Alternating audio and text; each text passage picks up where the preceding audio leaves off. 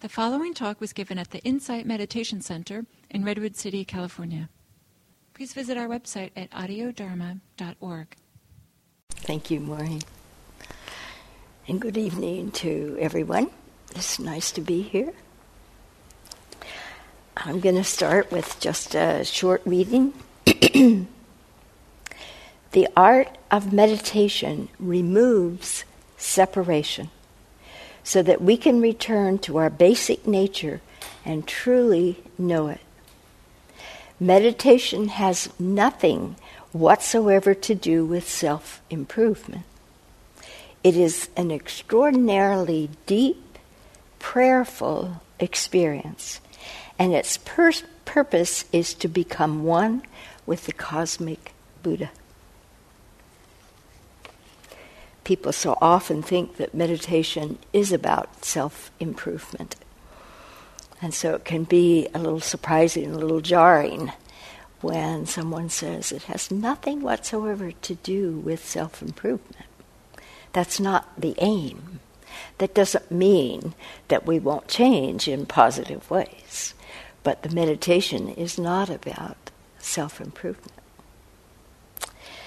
So tonight I want to talk a bit about truth or truths, honesty, authenticity, integrity.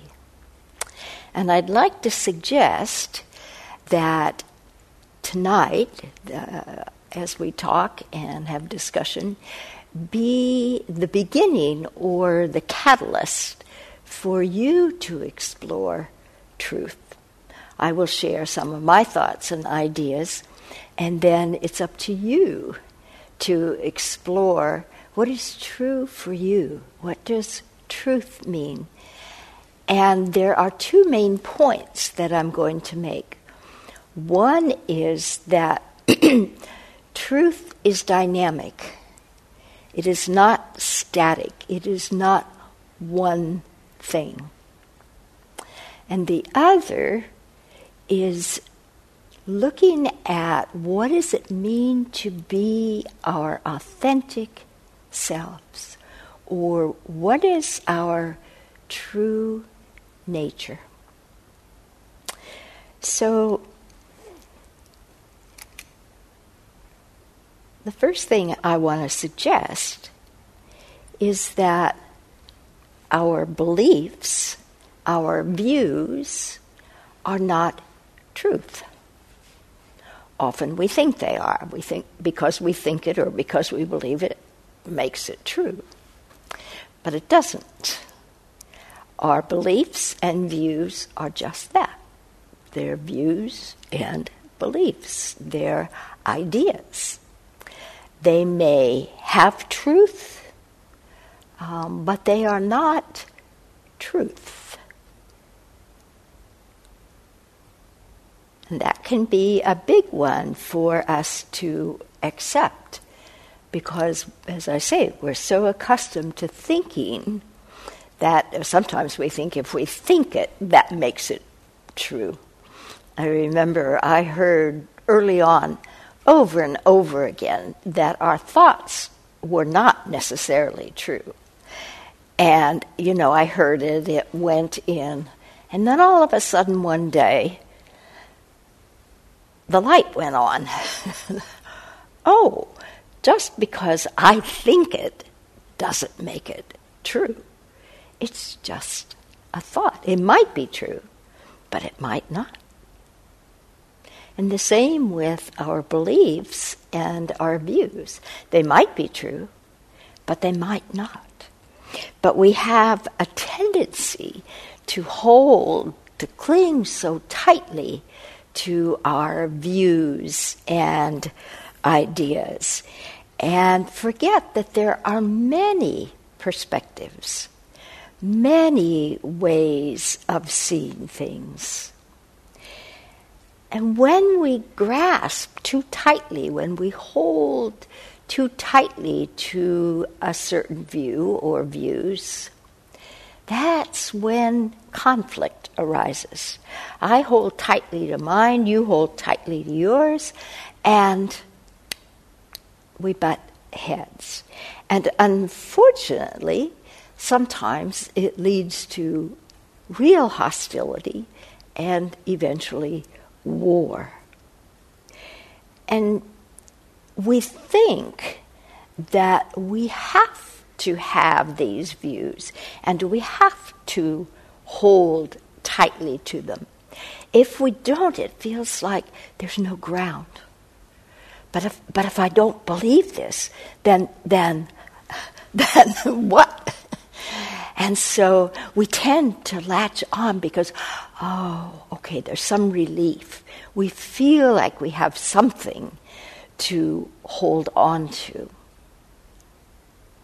But this practice encourages us not to cling to anything and to see clearly that our views, our ideas, are just that, just views and ideas.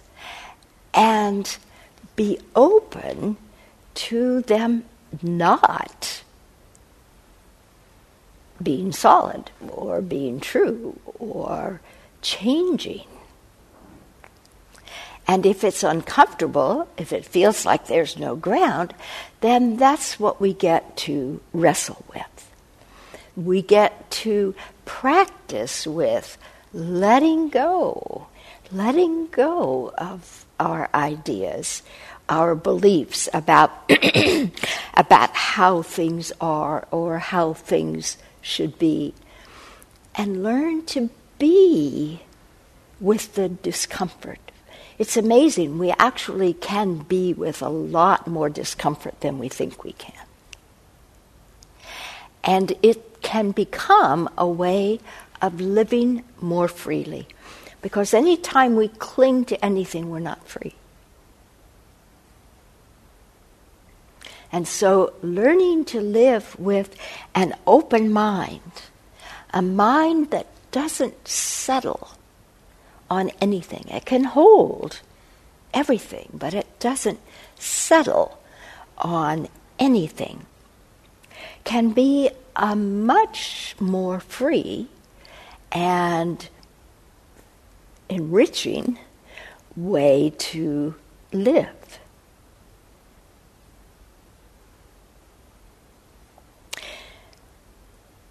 Our truths are constantly changing. Or maybe a better word is expanding. As we learn, as we gather more data, more information, more experience, etc., then what we hold to be true evolves. It changes. It's not that reality changes, but our understanding of reality changes. You know, the Dalai Lama has said if science proves Buddhism wrong, then Buddhism must change. That's pretty radical for a spiritual leader to say most traditions tend to see it the other way around The science has to change. They've got the idea, and science must change. But the Dalai Lama says if science proves something wrong, then Buddhism must change. Now, I don't know what there is about Buddhism that would be proven wrong because it's not a dogma, it's not a belief system. But what's important is that perspective that uh, willingness on his part to suggest that Buddhism has to stay relevant or current with what is being shown to be true. It's another way of not, another way of saying, not to hold on to our beliefs or our views or our ideas too tightly. So we see all the time through medicine, through archaeology, through uh, geology, religion, astronomy, things are always being revealed, things are always changing. And sometimes that's pretty frustrating. Just when we think we know something, then somehow new information comes along and shows that that's not true. So how do we how do we hold all this new information um, and keep an open mind?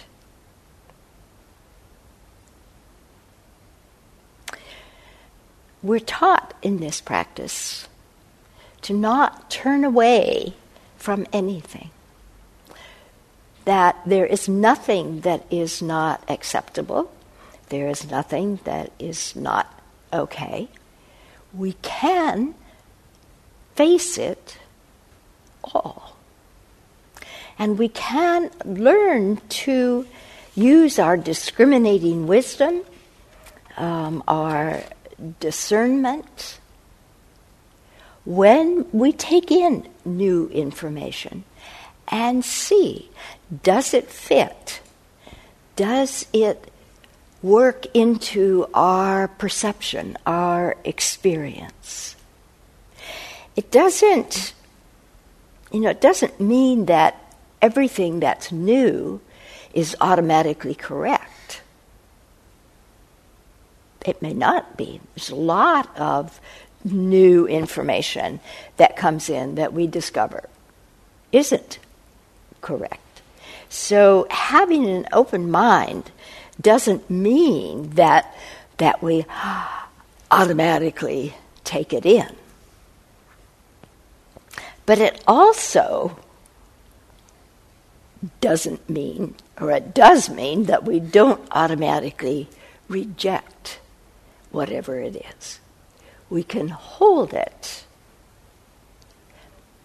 and see. Well, let me see.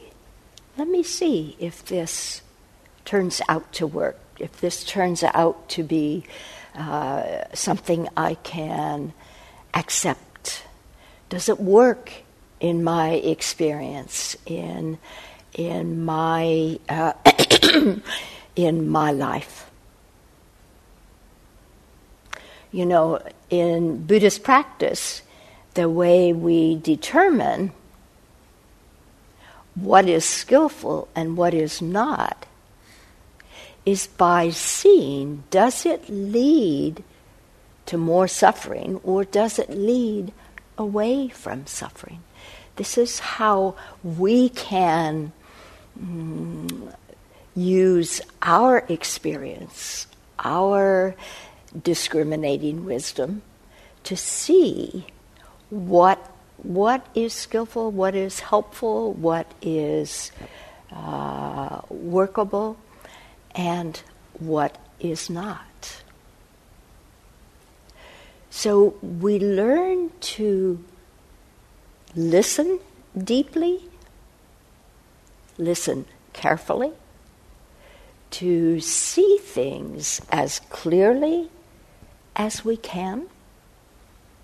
Buddhism doesn't tell us what we should see, it suggests how we can see things more clearly.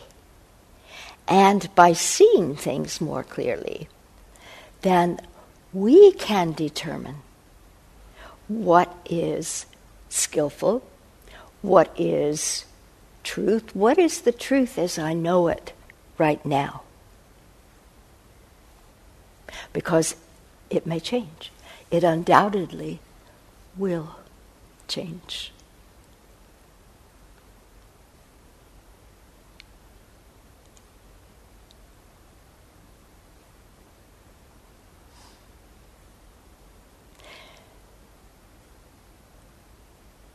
Somebody suggested the other day that, um, you know, there was a time when people were very sure that the earth was flat.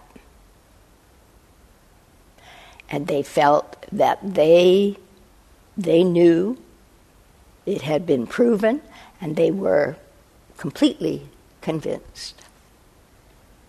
And then, of course, it was shown that the earth is not flat, it's round. And some people had a very, very difficult time accepting that. Even though it seemed to be uh, genuine science, uh, people had held so tightly to the belief that the earth was flat that they couldn't adapt. They couldn't let in the new information.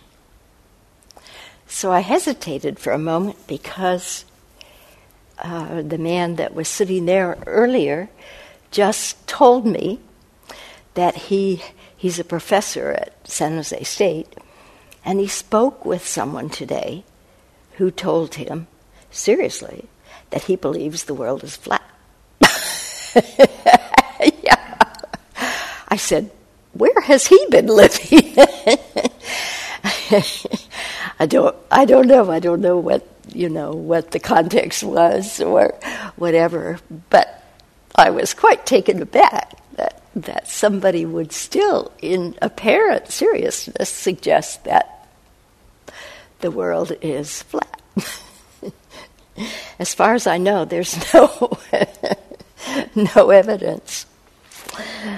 Somebody the other day also said uh, that at the end of the 19th century, that there was a physicist who proclaimed that we now knew everything there was to know about physics.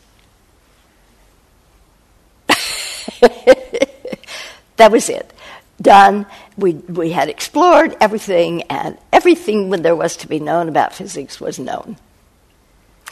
Well, of course, now we realize how much has changed in the last century and how much more we know about physics than we did a hundred years ago. But those are just examples of how easy it is to think that what we know now is it. That's the way it is. It's not changeable. You know, we have studied or we have experimented or whatever, and we have learned, and this is how it is. Immutable truth. But how many times does it change? How many times has medicine suggested this is how it is? This, this is the cause, or this is whatever, you know, whatever. And um, only to be shown a couple decades later that, whoops, that's not true after all. So I have to tell you a funny personal story. I went to a dermatologist on a couple days ago, and um, I have had, I think, at least three, if not four, skin cancers that have been removed. I, I love the sun, I always have. So I used to spend hours and hours out in the sun. And I have very light Scandinavian skin. so, you know, it's no wonder that I've had skin cancer. So um, the dermatologist said to me, So, what is it that you like about the sun? And I said, Everything. I said, I think the sun is healing. And of course, he looked at me kind of askance. And he said, Well, well, do you wear a hat? And I said, Yeah, mostly. Well, do you use sunscreen? And I said, On my face, I usually do. And I think he didn't know what to say. And I said, But you know, we don't know what all those chemicals in the sunscreen are doing. And I have to give him credit. That's why I'm telling the story. He said, Well, from what we know right now, it seems pretty safe. And I thanked him. I said, That's absolutely right. From what we know right now, it seems pretty safe. That doesn't mean, you know, 10 or 20 years from now, we won't discover that, that some little chemical that we thought was so safe isn't so safe after all, because that's what keeps happening, right? And so it's not that he's wrong, it's not that I'm wrong either. But can we be open to each other's views? Can we be open to the, uh, I love the way he said it, that from what we know right now, this seems to be true. And that leaves the possibility from, for what we know down the road to change, to be different. So, another rather dramatic example that I have is this country was founded as a democracy. And our founders went to war to be sure that we could have this democracy, no more kings. And at some point, we determined that communism was bad. Communism was evil, in fact. So, democracy is good, communism is evil.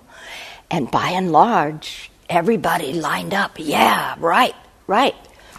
So that in the 50s, again, we nearly went to war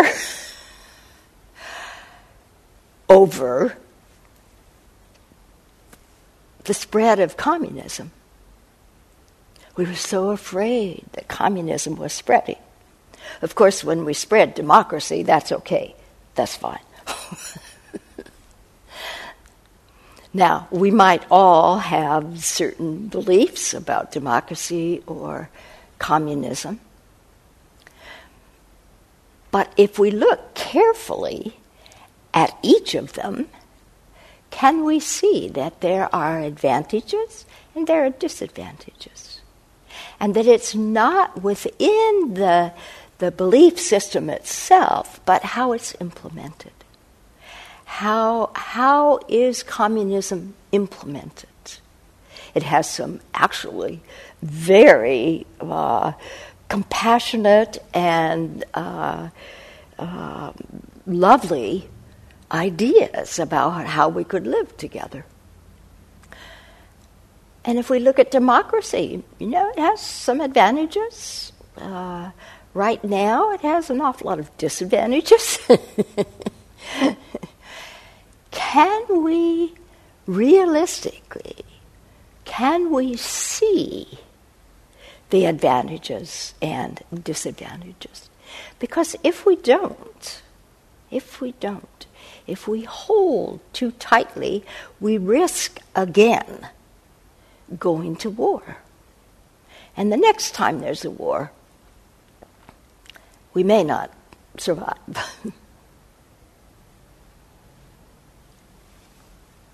so again, we learn to listen carefully and deeply. We learn to see as clearly and with as much wisdom as we can.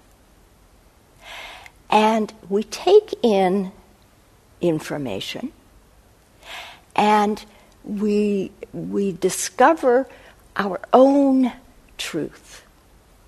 So, through our practice, through our clear seeing, we determine what is my truth. And my truth might be the same as your truth, or it might be different.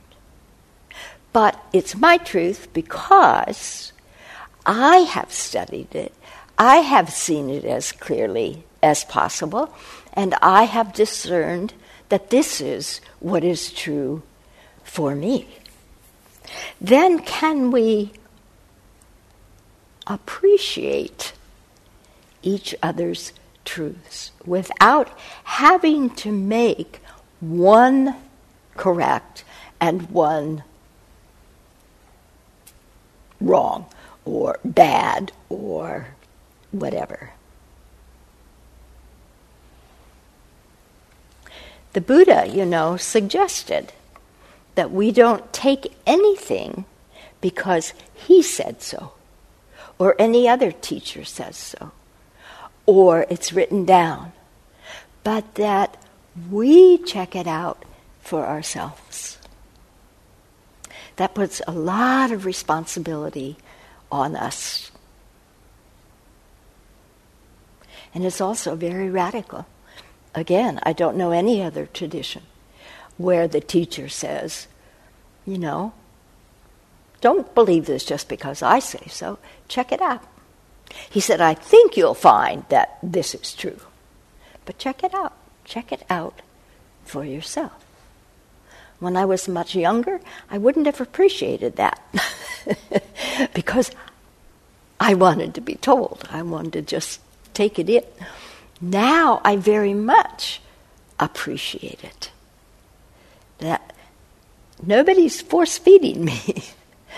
you know, that the teachings are here and it's up to me to use them. So let me turn to authenticity, another facet of truth or truths. And let me share with you what Pema Chodron says. Our true nature is not some ideal that we have to live up to. It's who we are right now. And that's what we can make friends with and celebrate. Who we are right now. Spirituality is being mindful right now. It is loving who you are and how you are in every moment. It is learning to make friends again and again with our shameful parts, our confusing parts, our wild parts, our silly parts, the whole of ourselves right now. I love that, including the shameful parts, the silly parts, the parts that we may not often appreciate. But that is who we are. And our job is to be fully who we are. Each of us has a path. Each of us has um, a way of being in this world. We have different talents, we have different likes and dislikes, and etc. And it creates a uh, a path. Deepak Chopra would say we each have a dharma. we each have a we have something within us that wants to be expressed, that wants to be lived. And our job is to be that, to live that. So recently I heard um, Joan Biskupic interviewed a couple of times on NPR and PBS. She has written a book about our Chief Justice, John Roberts. And she talks about how when the Affordable Care Act was being, um, uh, I don't know, would you say adjudicated? Is that the right word? Anyway, was being um, uh, reviewed by the Supreme Court. John Roberts came in with one way of seeing it. And after listening to the arguments, he changed his mind. And then there was more deliberation, more arguments, more deliberation. And he changed his mind again. Twice he changed his mind. He had three different perspectives. Well, of course, you can imagine his Republican colleagues were very upset with him. And his Democratic colleagues thought, you know, who is this guy? You can't, you can't believe him. You can't trust him. But the way uh, Joan described it sounded very authentic and actually made me appreciate him. He was willing to listen carefully and deeply and let it in and change his view, even though he knew it would not be well received by his colleagues on either side. And twice he did that. And for me, it makes me respect the man uh, much more. Some might say, oh, he's wishy washy or he's too weak or whatever. The way she described it, it didn't sound that way at all. It sounded very authentic that this was a man that, with an open mind, that was willing to listen. And when he was convinced that how he saw it first was wrong, he was willing to change. That's the kind of person I appreciate on the Supreme Court. That's the kind of person I appreciate. He, he has strong views, no doubt, you know, he's not a weak man. But with those strong views, he has an open mind. And he's willing to let in new information and change. And can we likewise be who we are? Truly, at every moment. And so we may be this way in this moment, we may be happy in this moment, and two hours later we may be sad, or we may be angry, or we may be something else. And that all may be very authentic. That is actually what's happening inside of us. Now, we don't need to go around perhaps telling everybody, oh, I'm happy now, oh, I'm sad now, or whatever. But we acknowledge to ourselves, we are true to ourselves or real with ourselves, and we acknowledge how we are in this moment. That is a person we can trust.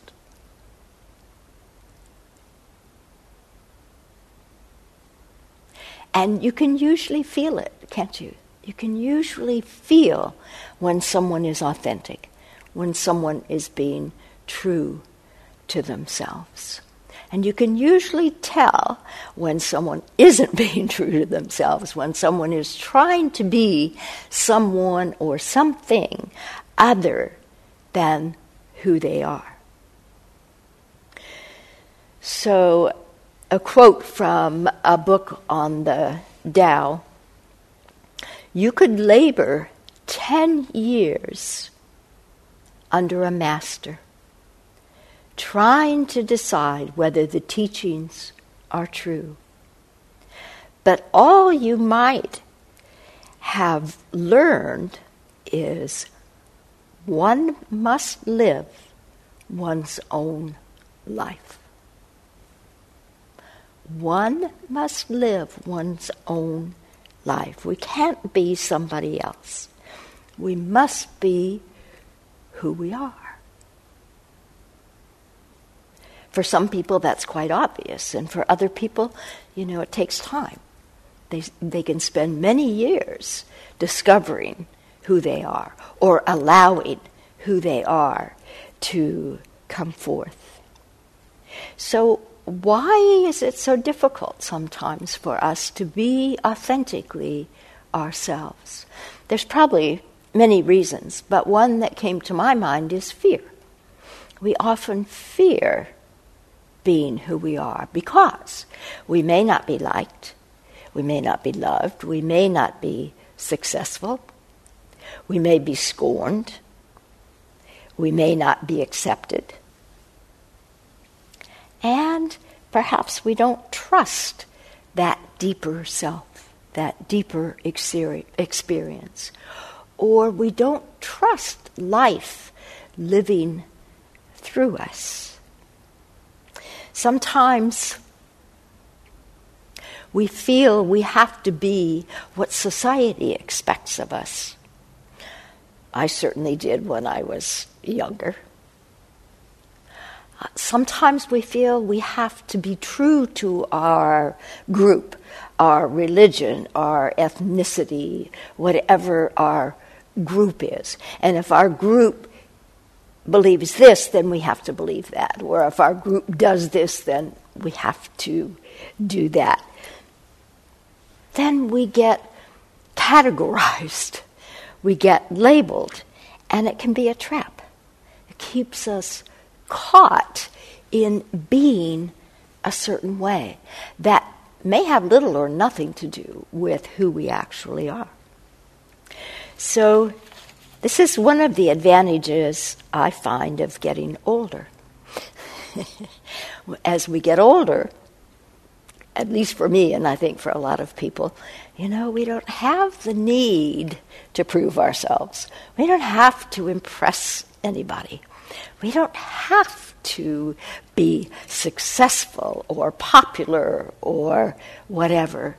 There's much more freedom to be who we are. In fact, I think sometimes, in, in some ways, as we get older, we're sort of expected to be a little eccentric. so I take advantage of that. I know sometimes I can tell, you know, I'm irritating somebody or whatever, and I don't mean to, but, and I try to be aware, but, but it's clear. Maybe, maybe I'm reading things into it sometimes, but, um, but it's very freeing to just be who I am, to just be and not have to be any certain thing or any certain way. I can just be. It makes it a very enjoyable time of life.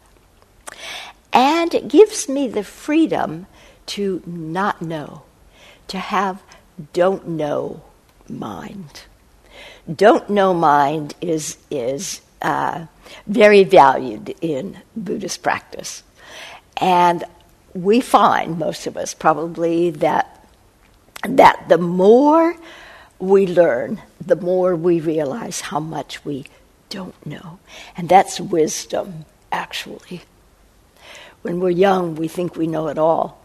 And as we get older, we discover how much there is we don't know. And so we can learn to hold or to live the mystery you know, there's so many things about life I don't know, I don't understand. There's so much about death I don't understand. I have some ideas, but, but I don't know. But I've become, over the years, so much more comfortable with the mystery. It's a mystery. I don't know, and I may not know until I get there. And at this point, that's okay. I mean, it's always fun to learn.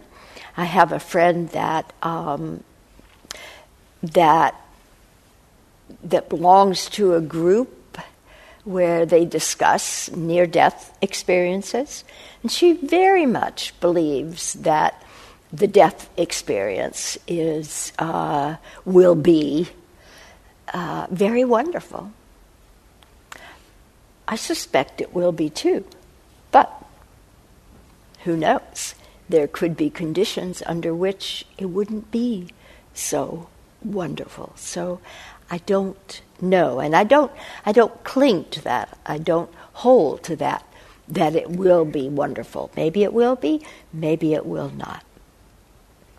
So don't know mind or not knowing is not the same as pretending we don't know or turning away from something. You know, that's the definition of ignorance to turn away, to refuse to know or learn something. Or in this day and age, we, we talk about alternative facts. Is that the word I want? Alternative? Yeah, alternative. Is there another word? Yeah, anyway. Um, having don't know mind is having an open mind. It's like Suzuki Roshi said in the beginner's mind, there are many possibilities. In the expert's, there are few. And so, don't know mind is like beginner's mind. We're open, and there are many, many possibilities. When we get to be an expert, then we tend to close down. We see things in a very limited way. So, can we keep our expertise open and allow for many possibilities? holding don't know mind or acknowledging we don't know can be very authentic. It can be a way of living with integrity. Sometimes people pretend they know when they don't. There's, there's a saying, um, uh, I believe in the Dhammapada, you know, those that speak a lot don't know. Those that don't speak know. now, granted, that's not always true, but it points to something that so often it is true that people that don't really know are the ones that say a lot. And when somebody knows, they don't, they don't have a need to say a lot. So, can we speak and act with integrity? And when we know, we can say something. And when we don't know, we can acknowledge that we don't know. So, living with authenticity, living a truthful life, means that we're willing to grow, to change, to let go of old ways, old ideas, old whatever relationships, and be open to new. Our ideas and our views, our beliefs can guide us, but they don't have to limit us. They don't have to entrap us. We can live freely, walk lightly, and leave no trace. This is a saying from Zen to leave no trace. We can be of service. We can walk through this life very wisely and leave no trace. Somehow that greatly appeals to me. I've always loved that saying. Many people don't. So I want to end on a light note. I have a very short little story to read you. This is um, from a talk that Ajahn Pasanno gave. Ajahn Pasanno is, is the, uh, I guess he's co abbot at Abhayagiri up in Ukiah, a lovely man. His teacher was Ajahn Chah in Thailand. And he's talking about views and um, ideas. I think this also fits very well for being our true selves. Ajahn Chah used to illustrate this tendency by using the simile of ducks and chickens. A villager seeing ducks and chickens may start to think and wonder these ducks walk funny. They're not very dignified. Why aren't they more like chickens? Chickens can walk and run really well. Ducks make this funny noise quack, quack. It's not a very beautiful sound at all. Why can't they sound more like chickens? Chickens can crow and everything we spend a lot of time and energy asking and demanding. Why aren't ducks more like chickens? Ducks should be more like chickens. If you start really investigating um, the feelings of anxiety, worries, and aversions that we have, it all amounts to trying to make ducks more like chickens and trying to make chickens like ducks. It is such an extraordinary waste of time and energy and actually kind of stupid. But we do it all the time. And we justify it and become righteous because it feels right. Probably you can all relate to that too, right? Whether it's our views or whether it's ourselves. You know, why can't I be more like so and so? Why can't you be more like me? Why can't ducks be more like chickens and why can't chickens be more like ducks? Why can't roses be more like dandelions or daisies or whatever? Instead of accepting life as it is, us as well, accepting ourselves and life on life's terms, just as it is. so we have a few minutes. Um, I'd like to hear from you. Comments, questions, thoughts?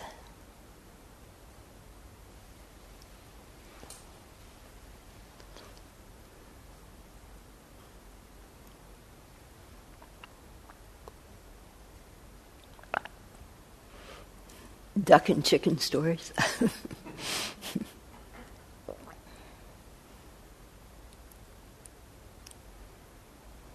what does this bring up for you? What is, what is your authentic reaction?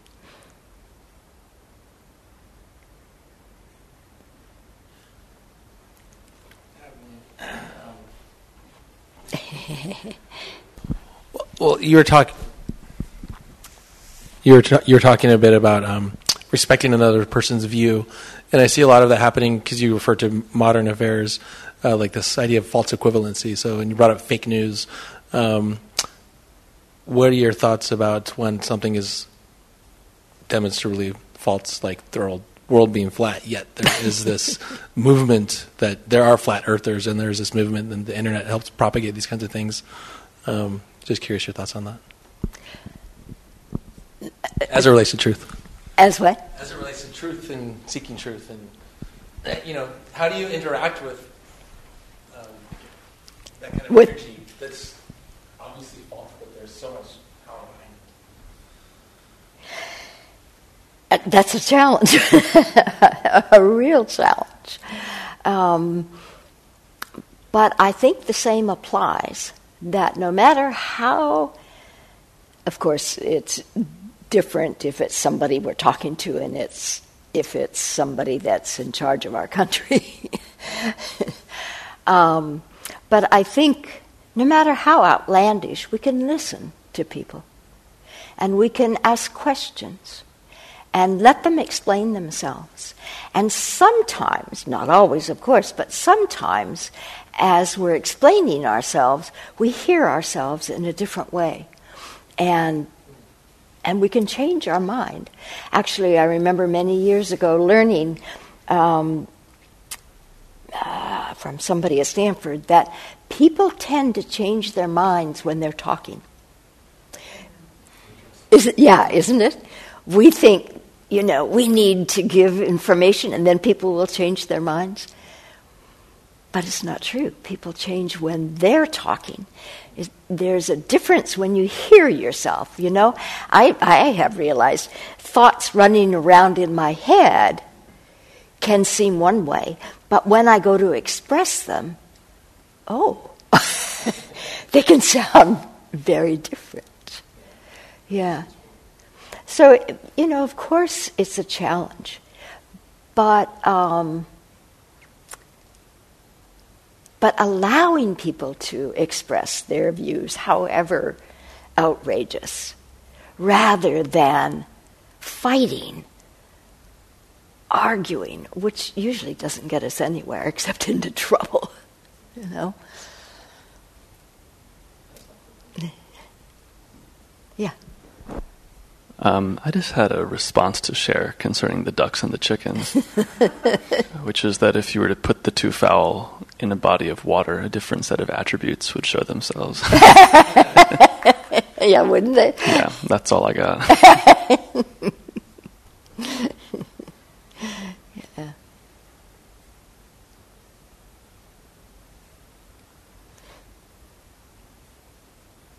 Yeah, we tend to think that that there is a truth and that it's absolute.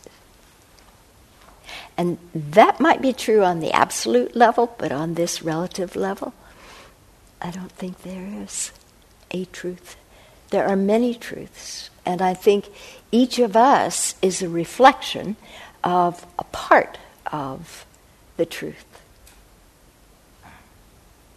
So chickens can swim until you put them in water.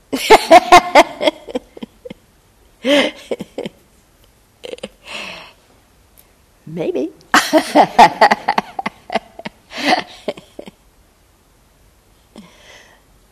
we often laugh about how, you know, two people can observe the same event, say an automobile accident, and come up with two different views on how it happened and who's to blame, depending on where they were and sometimes depending on their state of mind or their perspective or i mean we see it all the time right? Not with automobiles but um, i was just listening to npr on the way up say the death penalty you know?